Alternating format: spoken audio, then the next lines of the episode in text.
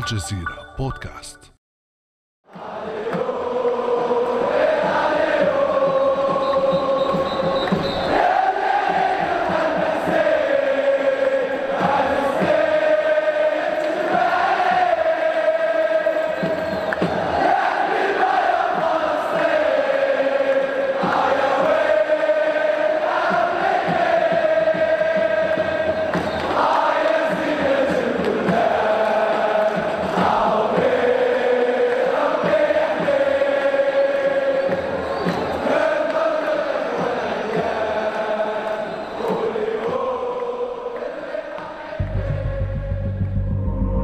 بهذه الهتافات صدحت أصوات عشرات الآلاف من أنصار نادي الرجاء البيضاوي المغربي في مدرجات ملعب محمد الخامس بالدار البيضاء. هتافات خفقت لها قلوب الملايين من المغاربه والعرب خارج مدرجات ملاعب كرة القدم. رجاوي فلسطيني يا لحبيب فلسطين كلمات أشعلت حماس جماهير الخضر في المدرجات ومنحت الرجاء جواز الولوج إلى قلوب الكثيرين. كان ذلك قبل أن تحل الجائحة وتسكت أصوات الجماهير ويلتحق المغرب بقطار التطبيع وقبل أن تحط طائرة وزير الدفاع الإسرائيلي بمطار الرباط في زيارة هي الأولى من نوعها شهدت توقيع اتفاق عسكري أمني غير مسبوق. فكيف تطورت العلاقات المغربية الإسرائيلية منذ استئناف التطبيع؟ وما موقع الاتفاق العسكري الأمني بينهما في الاستراتيجية الإسرائيلية للتغلغل في المنطقة؟ وما التداعيات الجيوسياسية لهذا الاتفاق؟ وإلى متى سيصمد؟ بعد أمس من الجزيرة بودكاست أنا امال العريسي.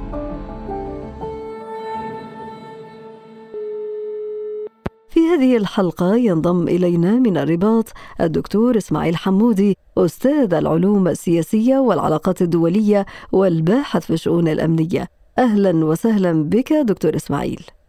أهلا وسهلا بكم الأستاذة أمل. مرحبا. بين ديسمبر 2020 وديسمبر 2021 جرت الكثير من المياه تحت جسر العلاقات المغربية الإسرائيلية وتطورت العلاقات بينهما بشكل أسرع مما كان متوقعا.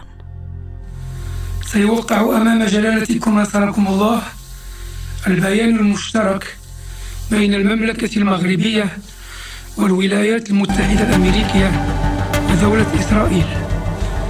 يوقعه عن المملكة المغربية السيد سعد الدين العثماني رئيس الحكومة. عن الولايات المتحدة الأمريكية السيد جاريد كوري كوشنر كبير مستشار فخامة الرئيس. عن دولة إسرائيل السيد مير بن شابات مستشار الأمن القومي ورئيس مجلس الأمن القومي. من هذه اللحظة دكتور إسماعيل تم استئناف التطبيع الرسمي المغربي الإسرائيلي ومنها نبدأ النقاش. كيف تطورت العلاقات على هذا النحو خلال عام؟ أظن أنها تطورت بشكل سريع جدا على غير المعتاد في العلاقات بين الدول. لقد تطورت العلاقات بين المغرب وإسرائيل خلال أقل من عام. من تطبيع أو استئناف العلاقات كما يحبذ ذلك الخطاب الرسمي في المغرب استئناف العلاقات إلى معالم تحالف عسكري أمني وقع مؤخرا في زيارة وزير الدفاع الإسرائيلي إلى المغرب. خلال هذه العلاقات خلال هذه المدة الزمنية هناك ثلاث محطات فاصلة. نعم، ما هي هذه المحطات دكتور إسماعيل؟ المحطة الأولى هي محطة الإعلان عن استئناف العلاقات بين المغرب وإسرائيل بموجب الاتفاق الثلاثي بين المغرب وإسرائيل والولايات المتحدة الأمريكية. هذا الاتفاق بمقتضاه اعترفت أمريكا بالسيادة المغربية على الصحراء في المقابل استئناف أو تطبيع العلاقات الدبلوماسية بين المغرب وإسرائيل. البلاغ الصادر في هذا الشأن تحدث عن مستوى أدنى من العلاقات عن فتح مكتب اتصال وليس سفارة مثلا وعن استئناف العلاقات التجارية والاقتصادية وعن فتح يعني اتصال مباشر بين المغرب وتل أبيب من خلال رحلات جوية. لكن نلاحظ أن هذا المستوى الذي حدد في بلاغ 10 دجنبر 2020 تجوز كثيرا اولا في المحطة الثانية وهي زيارة وزير الخارجية الإسرائيلي المغرب في غشت الماضي.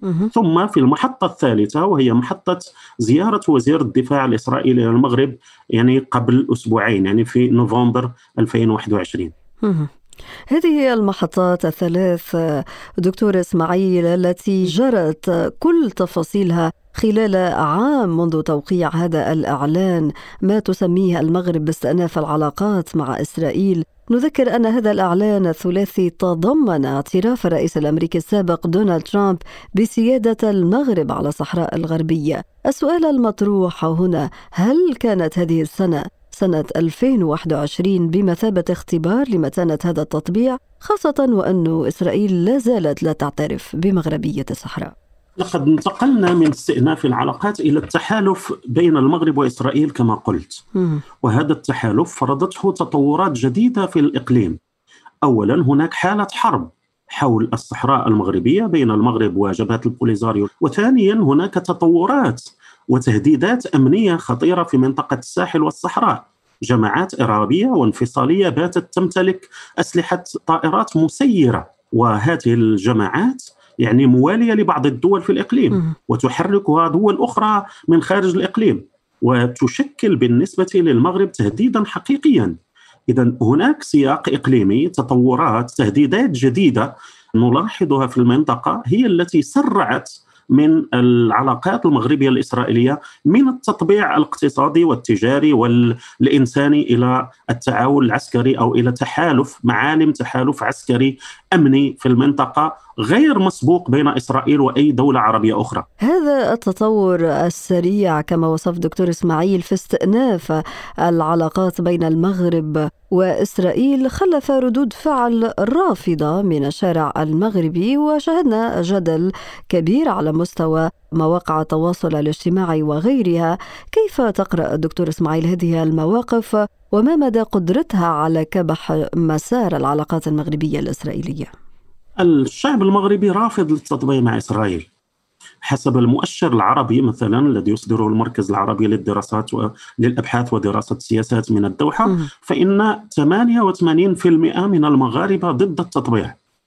و70% منهم يرون أن قضية فلسطين هي قضية كل العرب وليست قضية الفلسطينيين لوحدهم.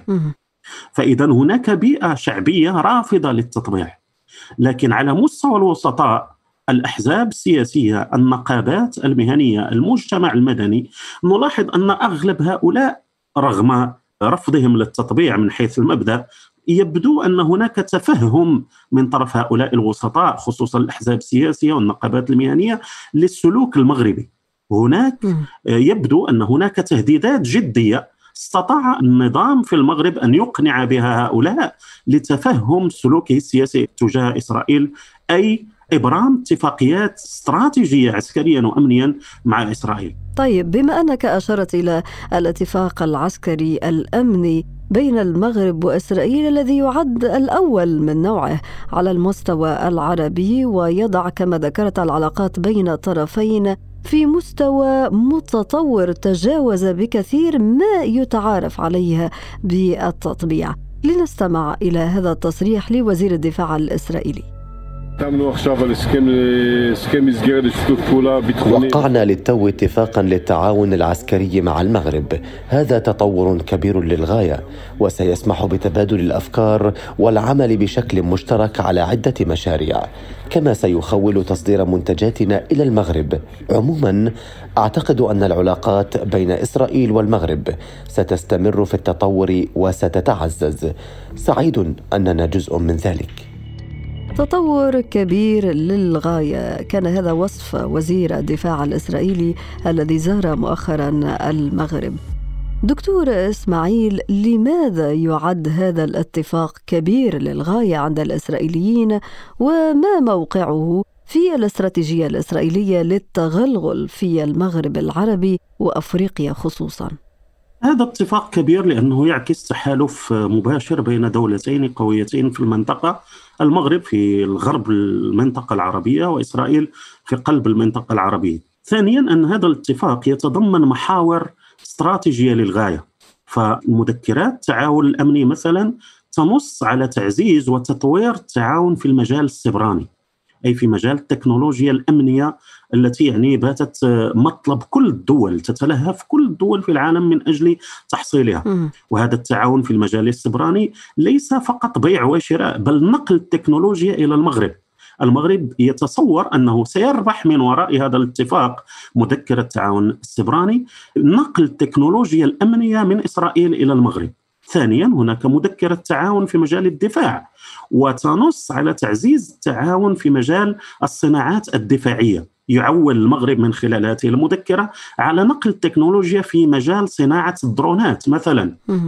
ثالثا هناك اتفاق في مجال الدفاع ينص على بيع أسلحة متطورة للغاية أسلحة إسرائيلية بالطبع إلى المغرب. مثل منظومات الدفاع الجوي براك 8 ونظام سكايلوك وصفقات أسلحة يعني يتفق عليها يعني جاري التفاوض حولها الآن بقيمة حوالي 22 مليون دولار فالمغرب يتصور أنه سيربح كثيرا من وراء هذا الاتفاق. وهل تؤيد وجهة النظر المغربية دكتور إسماعيل بمعنى آخر هل أن المغرب أصبح أقوى بهذا الاتفاق أم أنه أضعف نفسه بنفسه عندما نرى هذا الرفض الشعبي على مستوى الشارع المغربي؟ وكذلك ما أصاب عدد من الأحزاب السياسية المغربية إثر الانتخابات الأخيرة؟ وخير دليل على ذلك حزب العدالة والتنمية المغربي.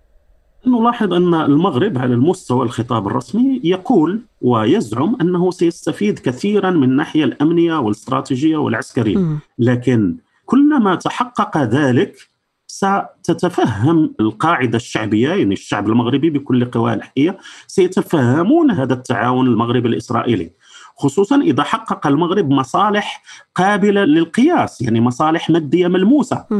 أما إذا تصرفت إسرائيل بنوع من الخداع مثلا فإن هذه العلاقات لن تمضي طويلا. فإن الشعب المغربي سيرفض أن تستمر علاقات مع كيان محتل بدون مقابل مادي ملموس. هل يمكن اعتبار هذا الاتفاق جزءا من تحالف جديد بين الدول الموقعة على اتفاقات أبراهام خصوصا بين الإمارات وإسرائيل والمغرب؟ نعم أعتقد ذلك. ذلك أن المقارنة بين الاتفاق الأمني والعسكري بين المغرب وإسرائيل والاتفاقات التي أبرمت بين إسرائيل والإمارات تكاد تكون هي نفسها من حيث المحاور. فكل من المغرب والإمارات يهدفون إلى نقل التكنولوجيا الأمنية والعسكرية الإسرائيلية إلى بلادهما من خلال إقامة بنيات تحتية عسكرية وأمنية متطورة للغاية في الإقليم و تشابه مضامين الاتفاقات المغربية الإسرائيلية والاماراتيه الإسرائيلية يظهر أن هناك بالفعل تحالف أمني عسكري قيد التشكل بين هذه الدول العربية وبين إسرائيل.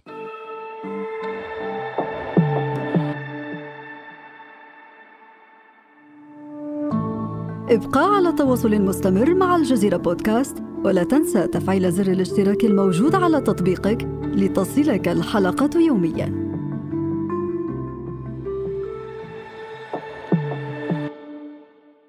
إذا ما تعليقك على ما أثرته بعض وسائل الإعلام الإسبانية فيما يتعلق بإمكانية إنشاء قاعدة عسكرية إسرائيلية شمال المغرب لم يكن هناك طبعا أي حديث مغربي أو إسرائيلي في هذا الموضوع ولكن برأيك هل يمكن أن يتجه المغرب إلى ذلك؟ تاريخيا المغرب يرفض إقامة قواعد عسكرية أجنبية فوق ترابه. لقد طلبت أمريكا مثلا وهي اليوم حليف استراتيجي قوي للمغرب أن تكون قاعدة أفريكوم في المغرب لكنه رفض. هناك طلبات دول أخرى رفضت أيضا أن تكون قواعد لها في المغرب. تاريخيا المغرب يرفض وجود قواعد عسكرية أجنبية فوق ترابه، وأستبعد أن المغرب سيقبل بقاعدة عسكرية مع إسرائيل في أي منطقة أخرى من المغرب سواء على الحدود مع الجزائر أو غيرها من الحدود الأخرى مع دول أخرى. اذا دكتور إسماعيل أنت تستبعد إمكانية أن يقبل المغرب بإنشاء قاعدة عسكرية على حدوده وبالتالي هنا نسأل إلى متى يمكن أن يصمد الاتفاق العسكري الأمني بين المغرب وإسرائيل في ظل هذا التوتر كما أشرت في ظل هذه التهديدات في ظل كل هذه المتغيرات؟ نحن الآن في إقليم يشهد الكثير من التحولات وفي المقابل ليس هناك أفق حتى الآن لحل القضية الفلسطينية. نحن إزاء تحالف استراتيجي اقتضته مصلحة وطنية للمغرب وبالطبع اقتضته مصالح أيضا لإسرائيل. فإذا استمر البلدان في الانتفاع من هذا الاتفاق فالاتفاق سيستمر، لكن إن أصبح هذا الاتفاق عبئا على المغرب مثلا فإن هذا الاتفاق سيسقط. في سنة 2002 مثلا حينما قرر المغرب إغلاق مكتب الاتصال الإسرائيلي فعل ذلك تحت ضغط انتفاضة الفلسطينية. فهل الفلسطينيون اليوم قادرون على تغيير مثل هذه المعادلات مرة أخرى؟ هذا سؤال. هل ستميل إسرائيل من وراء هذه الاتفاقات إلى أن تربح أكثر مما تعطي المغرب أي أن تخادع المغرب في السنوات المقبلة؟ إذا فعلت ذلك سيسقط هذا الاتفاق. لكن كلما استمر المغرب في جني مصالح حقيقية من وراء هذه الاتفاقات الأمنية والعسكرية فإن الاتفاق سيستمر.